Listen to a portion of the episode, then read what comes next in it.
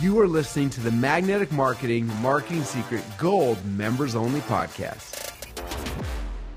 I mentioned um, yesterday that uh, you you buy your business again every morning. That you decide to keep it and go into the office, the showroom, the store, um, down the stairs to the basement, wherever your business may be, and go to work. And so you make, whether you have thought about it that way or not, you make a decision very similar to the decision Buffett and Munger make, except you make it every day about the business you're already in, and they make it about a business they may want to buy a big hunk of or all of. And so having a criteria for it is useful. And if you find your business doesn't match a criteria by which you would buy it today, then that tells you things to do to change the business so that it is something that you would happily get out a checkbook and buy this morning after your breakfast. So, the idea of would Warren um, or would I uh, buy your business? Most of you would be too small for Buffett to buy. But if you set aside size, would the rest of your business qualify? So I'm not doing a book report because I've been a big observer of um, uh, Buffett and Munger for, for many, many years. But there is a book. Um, um, what I learned before I sold to Warren Buffett, uh, which I do recommend. Um, and this is the guy that started and owned Helzberg Jewelry. Um, and Berkshire Hathaway owns it, and several other retail jewelry brands. Um, to be fair, to be accurate, although he has a reputation for it, Buffett and Munger are not the most successful investors in the world. Uh, but they're right up there. Um, they're at least in the top 10.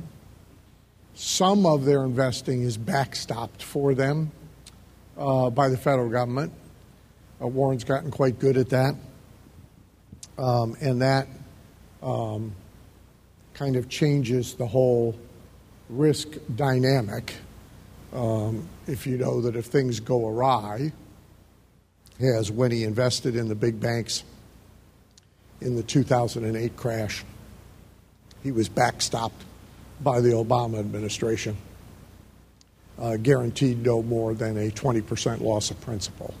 So if you can have a big upside, and by the way, there are investments that do that for individuals. If you can have a big upside and you can be guaranteed you won't lose more than 20% of your principal, that does change the calculation versus, hey, I might lose all the principal. It changes it a lot. But setting all that aside, it's important to understand that Buffett and Munger mostly are not stock investors. They mostly buy companies or large portions of companies. They're pretty eclectic in some ways. Uh, Berkshire Hathaway owns uh, Pampered Chef, uh, which is a Tupperware like home party sales company. They own retail jewelry. They own railroads, um, et cetera, et cetera, et cetera. So they have a criteria, they have a way of managing these decisions. They have certain litmus tests, and litmus tests are really, really useful because they shortcut the amount of time you need in order to make a decision. So you should have a lot of those. For example, my litmus test for doing business with somebody is if they're late for the first appointment, um, I don't want to do business with them because they're going to be even later um, as time goes by and even less reliable. So, so by my own observation study, I've pulled these what Buffett looks for in a business uh, principles. Um, I use them myself in stock investing, and um, and I think every business owner should periodically evaluate his own company uh, within this frame. Uh, so here's the first one. Um, the fact is, there's almost no place, at least in America, that needs another donut shop. You're within, you know, an eighth of a mile or Grubhub call uh, of donuts. There's plenty of donuts. So in our little neighborhood, in our community, um, there's a bakery shop. Um, been there for a long time, right on the main street. Um, the owner is in it. Everybody knows the shop and her. It's where the cops go to get their donuts. So you know the donuts are pretty good. She is a version of the soup Nazi from the Seinfeld show. She's really funny. I mean, the place is plastered with signs like if you order a custom cake and you call us more than twice to ask how, if we're on schedule, the price doubles. Okay? There's a big sign on the freezer thing where some of the cakes are. Don't hold the door open and let the cold air out, stupid. It's a clear door. I mean, so you got to love this woman, right? Um, but so the shop's been there for. So about six months ago, oh, a distance from here to there, uh, somebody buys a house, but it's in a commercial zone, and guess what they open? A donut shop. Yeah, that makes donuts. And they put a big sign in the yard that says donuts, park in the back. This is their sign. They lasted four months. They're gone. The house is up for sale. And I doubt she even broke a sweat putting them out of business because we didn't need another donut shop. We got her. There's a Dunkin' Donuts a little ways away. There's a Starbucks a little ways away that you could at least get a glazed donut in. Um, if you want to sit down at a table, you know, there's a Bob Evans and they got donuts. There's donuts everywhere. So the first principle, and I find a lot of people um, that wind up in mastermind groups or that I have individual contact with do not grasp this. They've gone into business because they want to be in that business and I never met her, but I am sure the person who opened up that donuts parking in the rear shop, I'm sure she had all kind of reasons why she wanted to be in the donut business in Northfield, Ohio. None of them could have been Northfield, Ohio desperately needs a donut shop. But I'm sure she had all kind of reasons. So the first principle is a legitimate reason for being. You are not going to find anything in the Berkshire Hathaway portfolio that does not have a reason other than its owner passions, interests, and preferences for being. And a lot of people try and make up for this with what I do.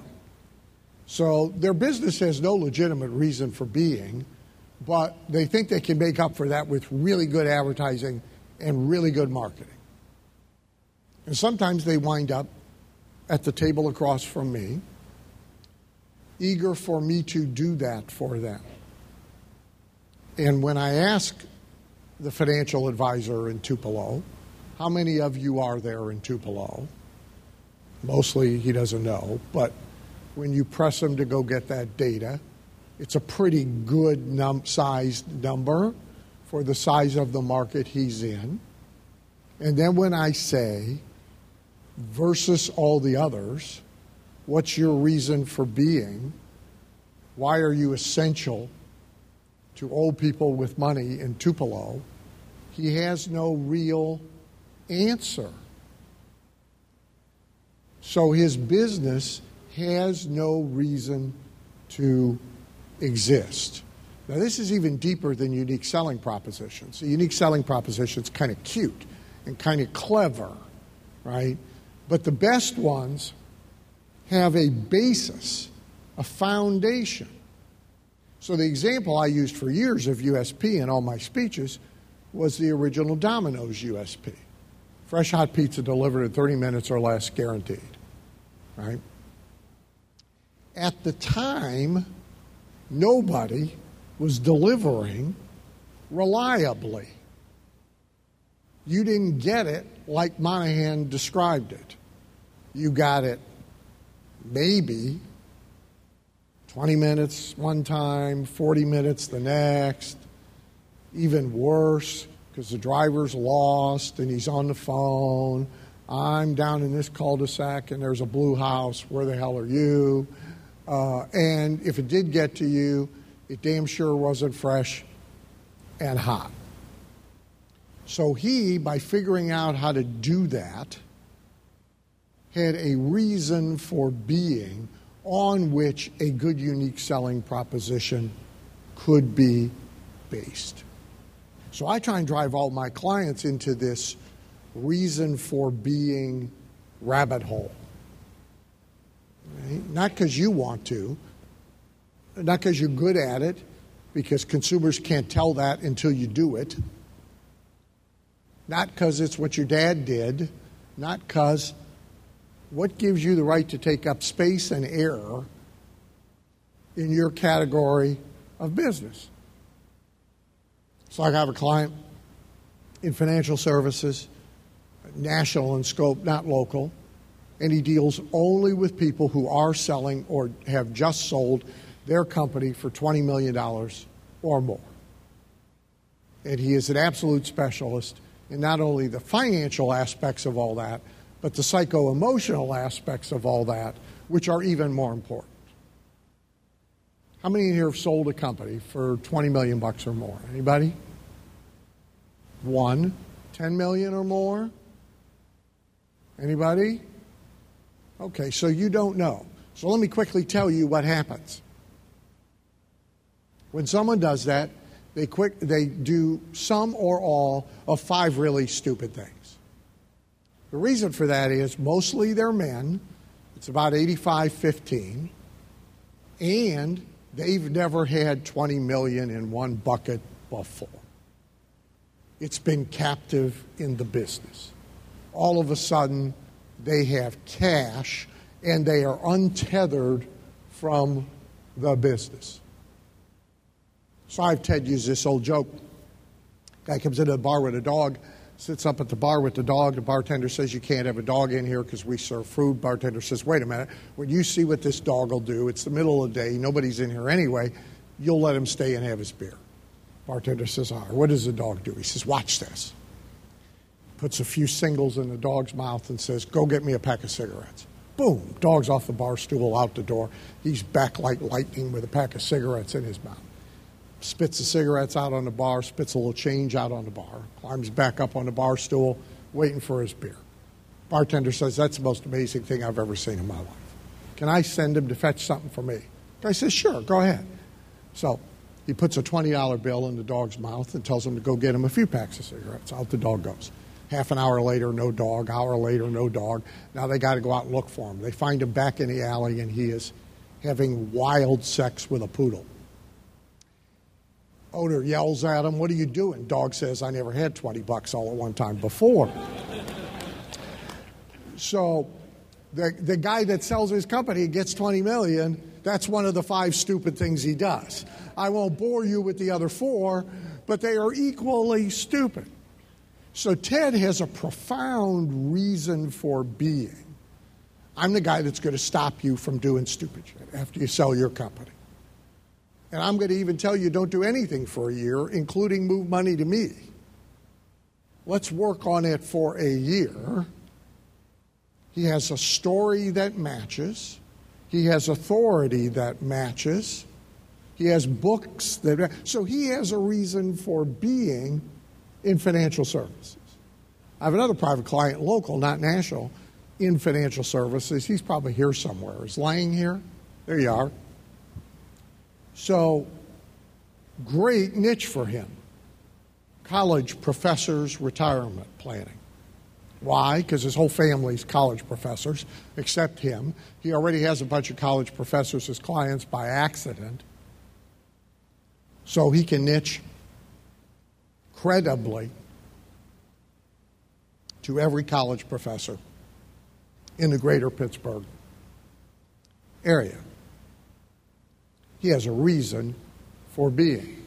Instead of being one of 50 in Pittsburgh, all generically talking about generic retirement planning to a generic population right alongside everybody else and just trying to outmarket them, he has a reason for being. So the first thing you got to ask yourself every day when you decide to be in your business again is should the damn thing even exist in the first place? And if so, why? And now, how do we exploit that reason? And again, if you go through, you could do it any period of time. If you go through the Berkshire Hathaway set of companies, you'll be able to understand oh, I get it. They're in that thing. Here's why it has the right to exist and be in a marketplace. This somewhat ties to um, a renegade millionaire system principle of mine, which is is the business successfully violating industry norms? So Buffett rarely buys one that isn't. I would never buy one that isn't. I think it is one of the single most important principles about business success that there is. Because the overwhelming majority of people are wrong pretty much about everything but specifically about money. I first heard it to give credit where credit is due from Earl Nightingale. You have to be of a certain age, I know. Um, and on Lead the Field, tape number two, Earl said, if you set out to do something and you don't know how to do it, and you can't find any information about how to do it, and you can't find a role model to follow in doing it, just look at what everybody else is doing in that category and don't do it. That's the starting point. In 1978, I to Phoenix and kind of hung out the shingle as a speaker full time. And I went to the National Speakers Association Winter Workshop. I'd been doing it for a year, dumb, primitive, etc. But I managed to grind out about $110,000. And I went to see the pros to see what they were doing and start doing this smarter. So the first thing I discovered is if I mentioned to anybody in conversation that I had only managed to grind out 110 grand the year before, doing it the way I was doing it, uh, I got two reactions. One, nobody believed the 110, and two, they wanted not to hear what I was doing, which was the exact opposite of why I was there. And it turns out, other than about 20 headliners, Tommy Hopkins, those guys, nobody else knew what the hell they were doing. Now, they were all better speakers than I was because I stunk, but they had no idea of any of these business elements. And they are really guilty. They were then, they are now, just like authors are, of having no reason to exist. They're a motivational speaker because they want to be a motivational speaker.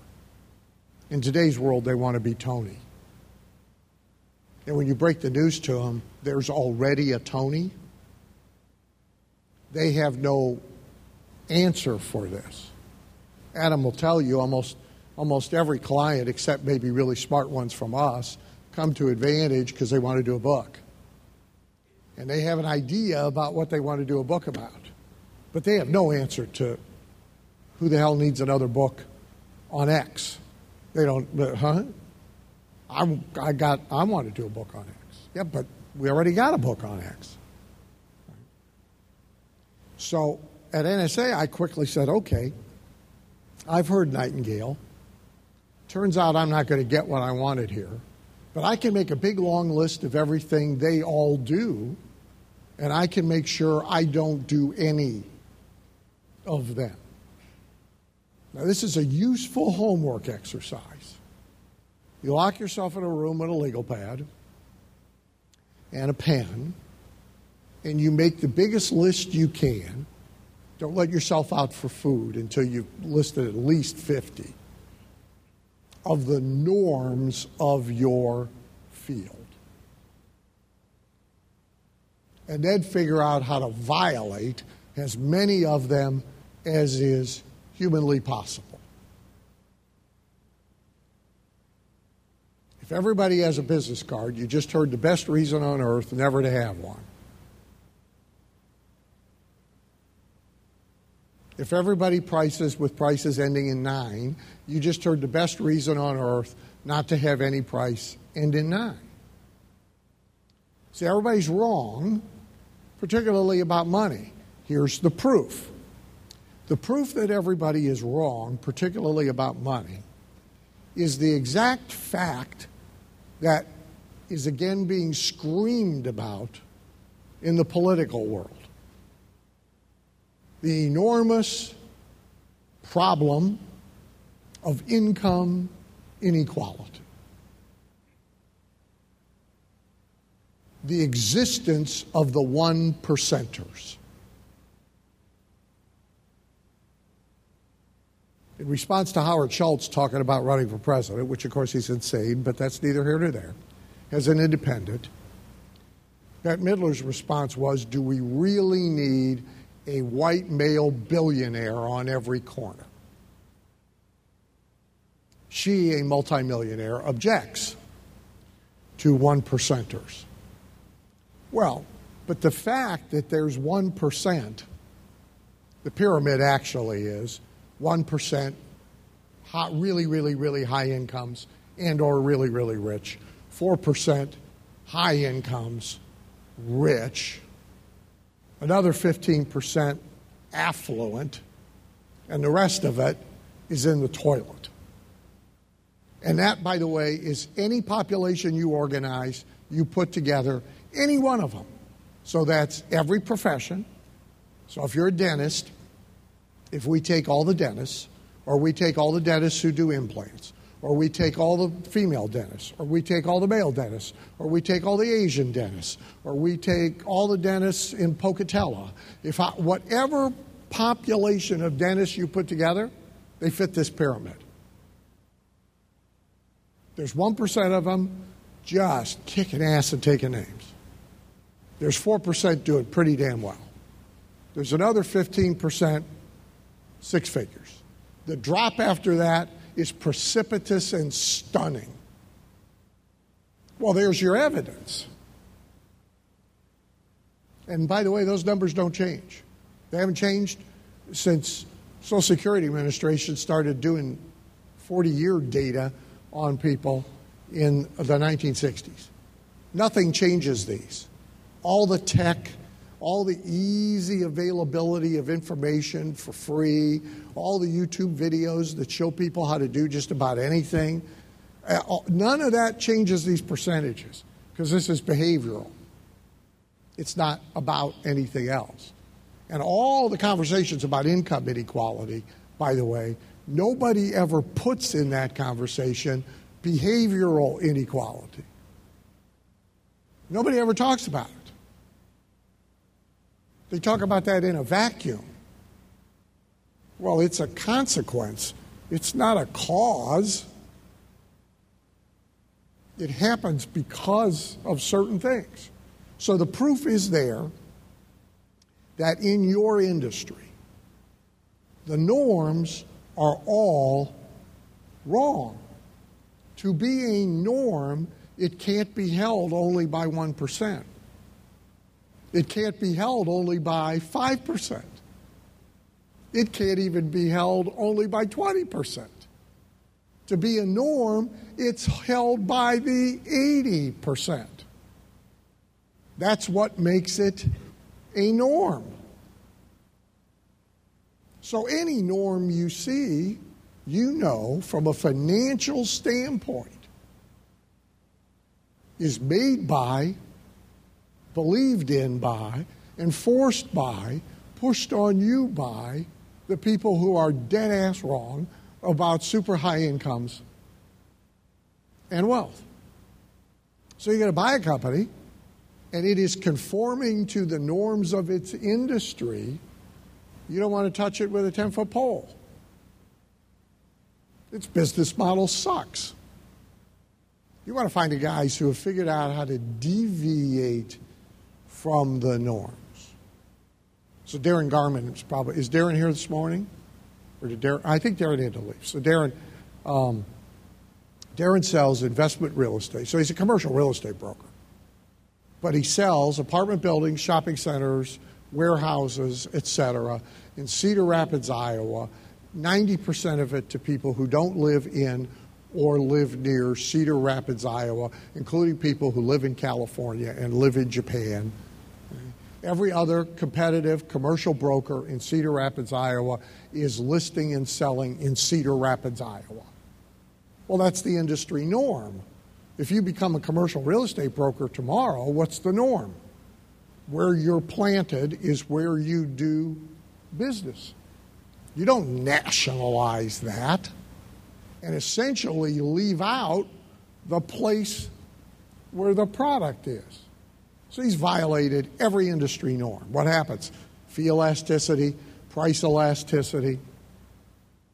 David Phelps, who is here, teaches people how to invest in real estate and, and has a cadre of vendors who bring them prepackaged real estate deals. However, he only does it with dentists. If you're not a dentist, you can't get in, you can't do business with them. And you got to pay an access coaching fee to be allowed to do business with them. At the top of that pyramid is a $100,000 fee. Now, you tell the average real estate trainer, coach, broker, you're going to charge people $100,000 just so they're allowed to do business with you. And you're only going to work with dentists. You can watch the guy laugh you out of the room. So, for example, Buffett, when he bought Pampered Chef, see, understand those companies are very aberrant, particularly today. Products not sold in stores, it's not sold uh, uh, um, uh, in catalogs, it's not sold online except in closed websites for the customers of the distributors, and it is predominantly sold at a home party, which most people would say, oh, like my grandma went to, like Tupperware. It violates all the industry norms for how the hell you're supposed to sell kitchen appliances. He doesn't own any other kitchen appliance company. He only owns this one because it violates all the industry norms. I saw an article right before I came. This is uh, the co founder of a company called The Infatuation, which basically is an online business that helps people find a restaurant to go to or a so there's somewhat a Yelp competitor and a Zagat guide competitor. Uh, in 2014, when most digital publishers knew only one way to build an audience, Chris Stang and his co founder, Andrew Steinthal, chose a very different path. They started sending text messages. And that's all they did. I'll drop down here. Let's see. It made us very good at serving the community with recommendations, and it also made us rank much higher in organic search results. Today, Facebook's algorithm changes has hurt all of our competitors' traffic, but less than 4% of our traffic comes from Facebook. The brand has expanded into 35 cities, and they most recently bought Zagat, the number one brand in this category. So everybody else is doing five things, six things, eight things, ten things. They take the one thing hardly anybody is doing and they make that their thing. Eric Hoffer in the book True Believer. Um, Eric says, when most people are free to do anything they please. So that's you, right? That's the, I'm my own boss.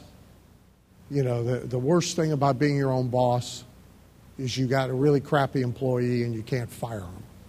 That's, that's like, you know, I mean, I think you should always have two, even if you don't need them, so you got somebody to fire. But, because um, I'll tell you what, there's days that this guy should get fired, but I can't.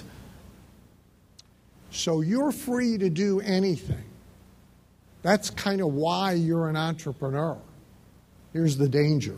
When most people are free to do anything they please, they usually wind up just imitating each other. Well, boy, is that true. When people get in almost any business, what do they do? What do most of them do when they go to that workshop that I went to? They look around at what everybody else is doing, they do that, and maybe they try and do it incrementally better. So, like in that world, at that time, everybody had a demo tape. You had to have a demo tape of segments of your speeches. And meeting planners would ask for your demo tape. I never had a demo tape, ever. I didn't know why, I just knew everybody else had one, so that can't be the right thing to do. But then I had to have an answer for the send me your demo tape. I was forced to have an answer. My answer was if you need to hear a demo tape of me, you don't know enough about me to hire me. Nobody who hires me needs to hear a demo tape. Oh, okay. I'm sorry. I'm serious. That was the response. Oh, I'm sorry. Buffett says, What the wise do in the beginning, fools do in the end. So the later you are into a category, the more people there are doing things in a normal way, which will impose pressure on you to follow those norms. Okay, second thing you are not going to find a company in the Berkshire Hathaway portfolio that is not systems driven. Even Pampered Chef is systems driven.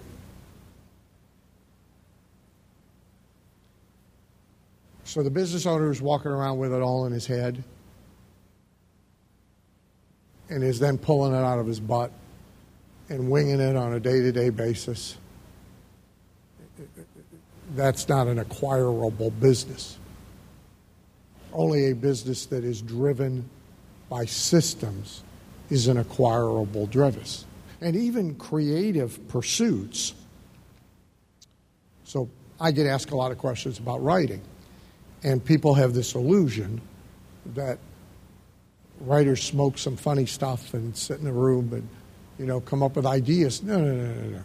All prolific writers have a system.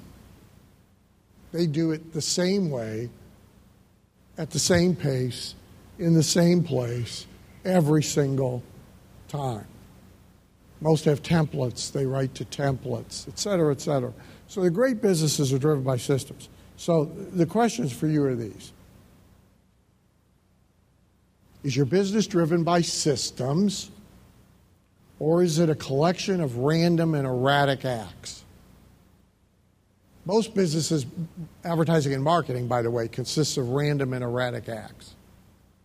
There's usually some duress, like, oh crap, we don't have any customers, that sparks some random and erratic acts of advertising and marketing. Is there a constancy and persistence of the system? See, if you're reinventing the damn thing every month, it's not a system. It's supposed to perpetuate. And you should be not refusing to modify it, but pretty damn skeptical about modifying one that works.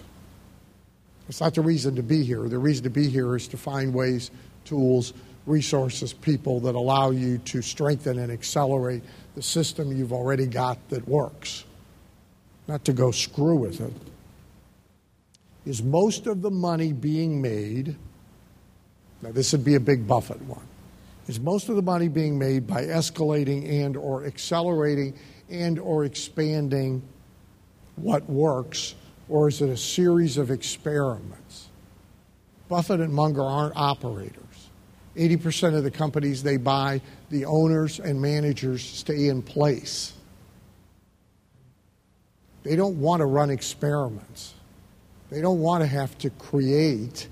They want to add fuel to the machine, mostly in the form of capital and synergistic relationships with other things they own. They don't want to run experiments. Does it own and leverage marketing assets or does it do marketing as a verb? Now, Buffett Munger wouldn't say it this way. This is mine, but it's a principle they apply. They just don't enunciate it this way. So there's two kinds of marketing. There are marketing assets. That's a thing you create and get the bugs out of once that then has long life. If not evergreen, as close to it as we can get. So I showed in the little pre day thing I did on lead generation for a small number of you. I showed a lead generation ad that runs every month in more than a dozen magazines for a company, and it has not changed since 1948. That's a marketing asset. Very recently, I had a direct mail piece and a video sales letter I created for a client, and we changed neither for nine years. That's a marketing, drove traffic, mailed and drove traffic to the VSL every single day. Most months mailing 100,000 pieces or more. Never changed anything. See, that's a marketing asset. It's like an oil well at Southbrook where you went last night. Just turn it on, put a bucket under it, go do something else. That's a marketing asset. And you want a company that you decide to buy tomorrow morning. You want a company with a lot of marketing assets. The magnetic marketing system, which is responsible probably for a lot of you being in this room, that drove this company for many, many years. See, that's a marketing asset. I built it once. The speech to sell it, marketing asset. Used it for 14 years. Never changed a word. Memorized it. Good to go. Most people do marketing as a verb, particularly those who have been driven into doing more online than offline. Because online media demands new. So if you start to do a bunch of online, people will be standing in the doorway of your office wanting another new video today. See, that's marketing as a verb. The more marketing is a verb that is a part of a business, the less likely Buffett would be to buy it. One of the greatest systems driven businesses of all time is McDonald's. What do they have in common? They have systems so good that they can run this thing with a bunch of pimply faced, hormone raging high school kids and now doddering, addled old people. And it all works. That's a systems driven business. Ray Kroc said, most business success comes from doing boring, diligent work, from developing a system that produces consistent results and then sticking to it. Creativity is overrated. He's a thousand percent right. The clients I have had and have who make the most money with their businesses are actually pretty boring because they have got systems that work and they work those systems. And to deviate from them, somebody has to do one hell of a persuasion job. This has been me my entire life. I mean, I laugh about it. I get up in the morning and I go down to my basement office, which is pretty much the same as every office I've ever had, which has been in basements or spare bedrooms, and is the office I grew up in as a kid. And I do the same stuff on the same designated days, the same way I've been doing it for a long, long, long time. At the end of a private client day, when I talk to my private clients, Carla will say, Tell me something really interesting about your conversations with the clients. I said, The good news is there wasn't anything. Huh? I said, No, no, no, no, no. They're on the track. They're on their track. They reported in. They're running down the track. I don't have anything new to tell you. And when I do have something new to tell her, 75% of the time it's going to be bad. It isn't going to be good. Oh, he's off the track. So today's call was just about dragging his ass back onto the track.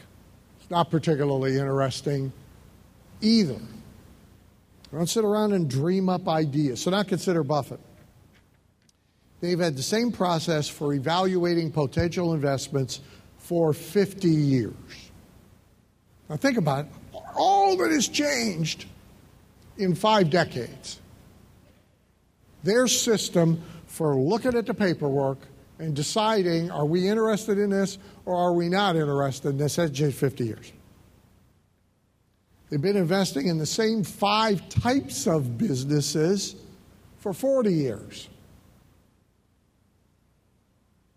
They've used the same four deal structures for 40 years. They have the same business work days. There's three kinds of them that they define. I have five. I have five different kinds of days. They have three. They haven't changed, by their account now, not mine, in 25 years. Well, do they ever make a, do they ever lose money? Oh, yeah. Warren Buffett's first principle is don't lose money. Do they ever lose money? You bet your butt. And you know how? Anytime they deviate from that stuff. So Warren, right now, has got a Kraft Heinz problem. Put a ton of money in Heinz, has a joint venture partner with a private equity fund. The private equity fund packed the board with their people and began to do what private equity does best slash costs. Rebrand. This is what private equity does best. Warren's glued to the hip with these idiots, completely deviates from his four deal structures, and here's the result. There were warning signs that Buffett was going to regret this deal. Instead of buying Kraft Heinz outright or buying shares on the open market, he partnered with a private equity firm known for slashing costs rather than for the kind of long term investment that Buffett loves. His type of hands off ownership wouldn't be the case with the private equity fund in control. Sure enough, in less than a year, Heinz's CEO was replaced by someone from the private equity fund.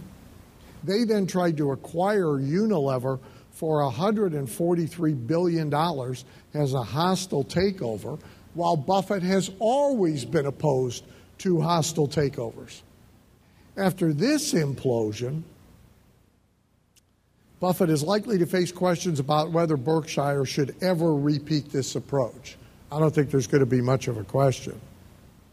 In a rare admission by the investor with the Midas touch, Buffett has said he overpaid for his stake in Kraft Heinz and never should have done it with a partner. That misstep has left Buffett with one of the largest losses in its history $4 billion so far. Principle number one don't lose money. Guess who just lost a load of money? Why? Deviating from his principled systems. So if you want winner's secrets, boy, here they are consistency. Consistency. If wearing a red tie, you outsell yourself on stage. When you wear a blue tie, you go throw out everything but red ties. Same thing with everybody else in your business. Constancy. That means you get up every day and you apply the principles, the strategies, the tactics, and the systems that work. Stick to itiveness and being very hard to dislodge from what works for you. Doesn't mean you don't listen. Doesn't mean you don't look. But Disney is using the same storytelling formula and template for almost every movie that Walt wrote by hand in a four page document right after he did Snow White and the Seven Dwarfs. Here's how we tell a story. And if you had those four pages, and you took the script from Snow White and the Seven Dwarfs, and you took the script from Marvel's Black Panther, and you sat at a table, you would see constancy, consistency, stuck to it. Third, Buffett, big on this, he would ask, Is the business anti fragile? How fragile is it? If you watch Shark Tank, you will see that Kevin O'Leary is the most adamant about this of all of them. Kevin will often say, There's no way you can protect that. Why would I give you a million dollars for 30% of the business? I could just take a million dollars and go hire somebody and create and knock off what you got. Well, that's a fragile business. A business based on one one media, one distribution channel, etc., etc., etc., is very fragile.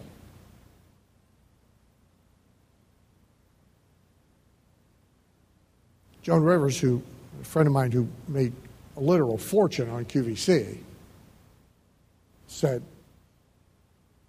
immediately after starting to do very well on QVC, because QVC restricts many of its on air talent and vendors substantially. They can't even get to customers, they can't even directly contact with the customers.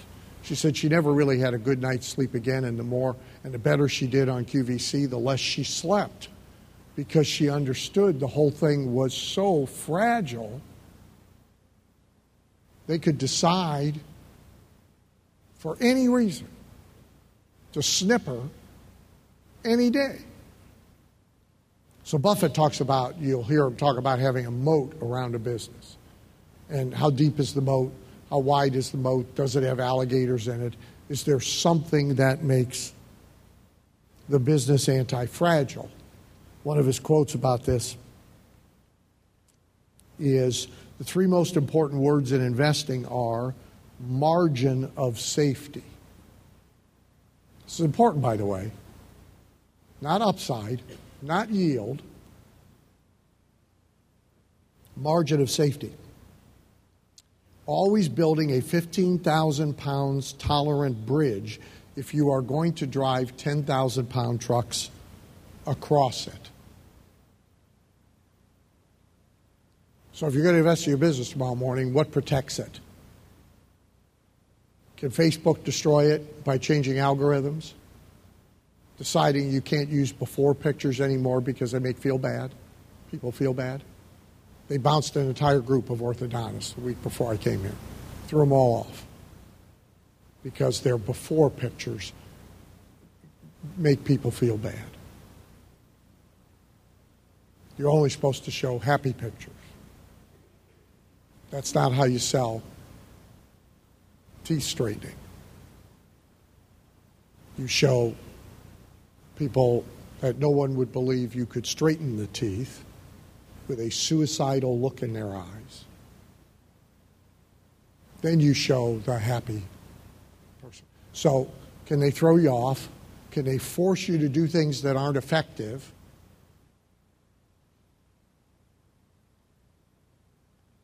in any way, shape, or form are you fragile? And then you got to think about how you fix it. Munger says Can competitors make the business products or services obsolete or copy or seem to copy the advantages while selling for less? If someone puts a store next to John's and certain customers can't see any difference between the two stores, then customers will buy from whichever have the cheapest prices. What is this business's protection against this? If you can't answer this, you are foolish to invest or continue to investing in your business. See, price protection and profit margin protection is critical Margins vital.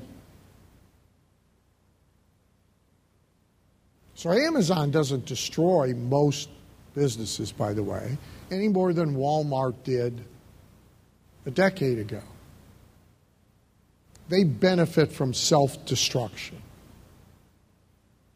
Some people just surrender. In the old days, all Walmart had to do was put a sign up Walmart's coming to town and 20% of the businesses closed. They just surrendered before they even got there. Oh, we can't compete with Walmart. Same thing's happening with Amazon. No, no, no. Amazon just stepping into what you let happen. You let yourself be fragile. You didn't have a profound reason for being. Best Buy's actually doing well. They came close to dying, and people finally got a grip on them who said very simply, we got to focus on what Amazon can't or won't do in this category. So we got to have smart people in the stores who will actually help people who don't know what the hell they're doing when they come in to buy this stuff and who will not be disrespectful to people who are 50 and above.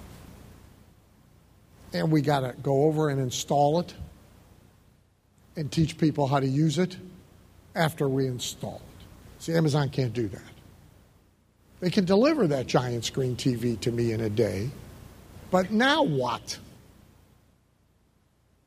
I got a giant box with a giant TV in it. I can't get the one I got now to work. I'm certainly not going to get this one to work. So I'm going to go to Best Buy because the guy will come. I don't want the TV without the guy. So they have figured all this out, at least for a while. At least for a while. That's what you got to do. You got to be able to support your prices, and you got to be able to support your margins against price and margin destructive forces. Average copywriting job, I get six figures. In the time that I've been writing copy, we've gone from copywriters to online places you can go. You can bid the job out, and you can find a copywriter who lives in a cave in Afghanistan who will write the copy for you for 500 bucks. Hasn't affected me in the least. It doesn't matter to me. I don't care how many of those there are, it's irrelevant. I have a strategy to protect my fee and protect my margins. Do you? Because, by the way, if you can be Amazon and there's any money in it, you will be. They're coming. Two years ago, I, I was dead wrong, by the way. I stood in a mastermind meeting and I said the people that, a group of people who have very little to worry about in this category are orthodontists who do Invisalign, invisible braces. Amazon, there's no way Amazon can, you can Amazon this business. Some skilled person has got to put them in a dental chair, tip their head back, do shit. Right? I mean, and I was dead wrong.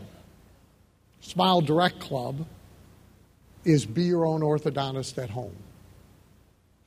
If you don't know, they actually ship you Invisalign in a box. You go online, you watch a tutorial. If you need to, you take pictures of the kid's mouth with your phone. You install the shit, and it straightens the kid's teeth. Is it as good as. No. So, will a really affluent parent do this? No. But middle income parents, yes. Good enough is good enough. And it's hurting that profession, particularly those who didn't have a strategy in place to protect their fees and protect their margins. So, anti fragile is about this we spare no expense on AV in my world. So, it is all about barriers to entry, barriers to competing with you. So, it can be in the products or services. If they are, if they are or are perceived as proprietary. So if that particular thing can only be gotten from you, you have the basis to protect price and profit. If it is perceived that it can only be gotten from you, you have the basis to protect price and profit. So, Advantage, for example, not very long ago, they were really the only significant sized, capable, hybrid publisher, meaning the author pays to be published, but the overall ecosystem works like a real publisher. So there's PR, there's distribution, there's real editors, there's most pay to play publishers. You know, the editor is, is, is their kid, and they don't care if anything's right. Type, they just print the damn thing and ship it to you. Most real publishers force you to rewrite everything you do. So in between, but he was it. So he had this. Of course, he's going to be copied. The more successful they are, the more they're going to be copied. So this barrier was falling apart. What do you got to do? We got to do something. Or you will be in business with lower and lower prices, lower and lower margins until you can't be in business at all. Hence, Forbes books. Oh, now that's proprietary. Could only do it here. Can't do it anywhere else. So that's proprietary. Other systems have to be put in place that are proprietary. So that's one way you could be anti fragile. Over here on the marketing side, you can have a great barrier. You can be anti fragile if you have a really great system for your advertising, marketing, and selling that it is hard for anybody else to duplicate. Little tip the more complicated it is, the better. If you have a really complicated system, you can bring your competitors into a room and teach it to them, and they won't do it. Mostly, they get up, go to the bathroom, don't come back, one after the other. Before you're done, you're in the room by yourself. Pretty much people won't copy anything that has more than three steps in it. That's pretty much it. But if it's got 30, if it's a big diagram with arrows going this way and that way, they're out. They're just out. So that's a hint. The more complicated, the better. Last, down here, you can have some barrier and you can have some anti fragility based on your control of the customer. That's why the QVC thing is so fragile, because you go on there and you sell $100 million worth of stuff in a year, but you have no control of the customer. Well, the temptation to get your money too, if you're QVC, is enormous.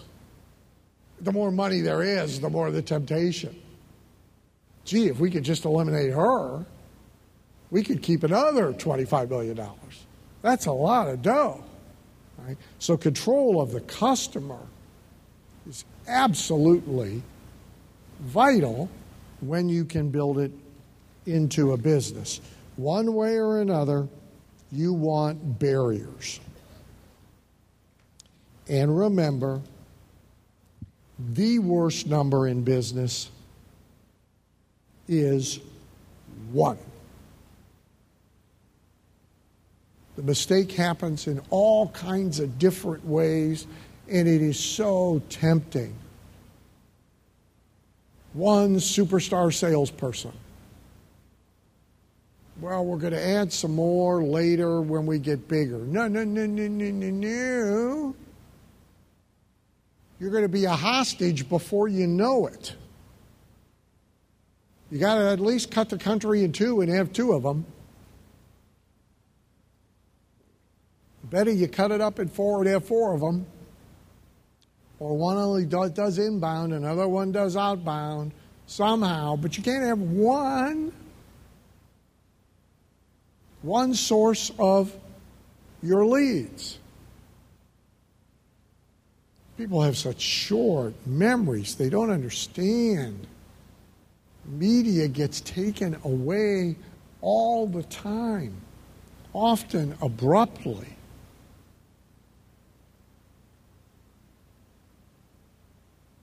Had a client, we, we did 1 million broadcast faxes on average into every market.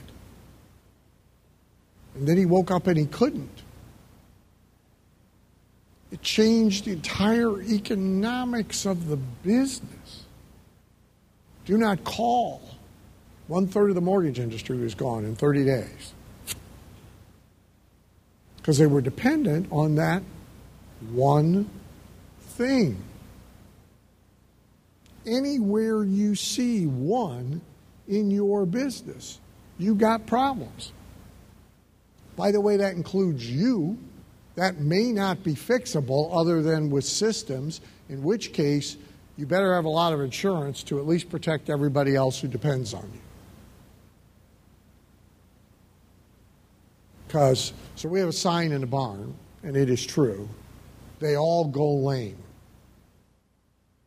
Every racehorse goes lame. Very few make it to retirement age productively. Some go lame and come back, but some don't. Same thing is true of everything in business people, media, place, process, it all goes lame. It is a question of when, not if.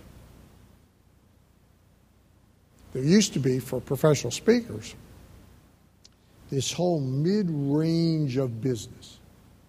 So, most associations, their national convention, they might have one celebrity speaker they would have some free speakers that came internally from their world, but there were a lot of mid range slots. Three grand, five grand, $7,500 fees, a leadership person, a sales training person. They pretty much could work um, 100 times a year in those slots. The business changed almost overnight. Almost overnight. All the money went to five celebrities. The mid range thing just went away. Some of these people have corporate jobs. Some of these people are Uber drivers. But a lot of them are, are not speakers. So one is a truly intolerable number. Here's the last one. And of course, the more successful they become, the more they ask this question. Buffett and Munger are looking for synergy. If we buy this business, do we already own something else that we can create synergistic opportunity with? If we don't own it, do we have a really good contact where there would be synergistic opportunity with it? And is there an organized circle of cooperation around the business? Very few businesses today can afford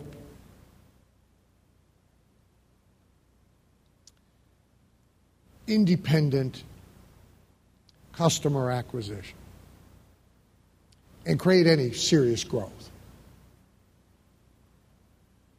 The costs of customer acquisition have to somehow be shared, front or back, with a circle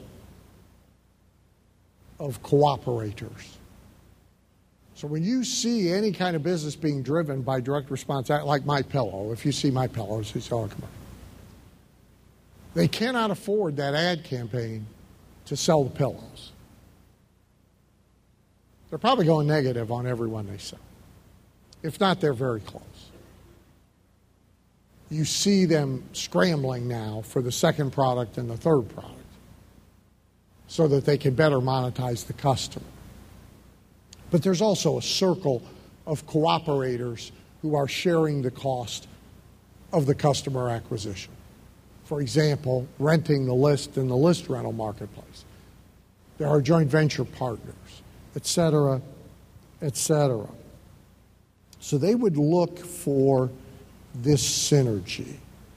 Munger says it is believed by most business school graduates, none of whom should ever be listened to, and by most consultants, that a corporation can easily improve its outcomes by purchasing or starting unrelated or tenuously related businesses.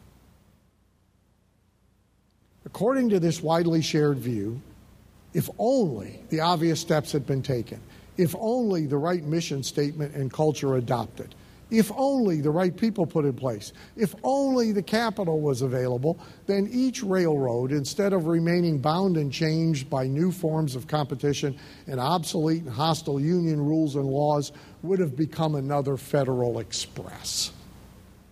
Our experience makes us far less optimistic about growth through acquisitions added to a core business. We think undue optimism grows by the winners, the successes that draw too much attention far too little attention is given to the terrible effects on shareholders or other owners from the many more disastrous examples of corporate acquisitions.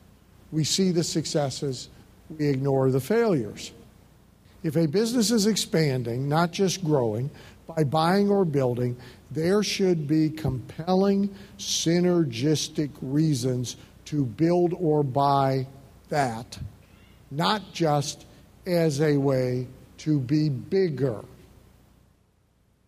So, a lot of people grow or expand their business, and if you ask them why, it's to get bigger. That is not a good enough reason to add by building it or buying it. You want synergy. You want a lot of two way arrows in your diagram. If you go look at Disney's original theory of business diagram, which you can find online, so you can Google Disney theory of business, you can find it. It's almost all two way arrows and loops. This is synergistic with this, this is synergistic with this, this feeds this, but this feeds this. If you see my info business diagram on which I built my career, it looks like that. I modeled that. So just getting bigger alone is not a good enough reason. So if you want a bottom line from all this, Buffett and Munger are very, very big on reasons. Do you have a good enough reason for what you're buying, building, or doing? And there's a lot of bad reasons that govern business because I want to because I inherited it. Because I've been doing it now for 20 years, I don't know how to do anything else. Because I want to be bigger. There's all sorts of bad reasons. You've got to challenge yourself to have really, really, really good reasons for everything you do, and your money will be in proportion to that. Hey, had a great time with you guys. Thank you all for being here. You've been listening to one of our gold members only podcasts. Make sure you upgrade and become a diamond member and get access to the diamond members only podcast as well. On top of that, you'll also get access to the whole enchilada with all Dan's courses and so much more. So make sure you upgrade to diamond now by going to diamondupgrade.com.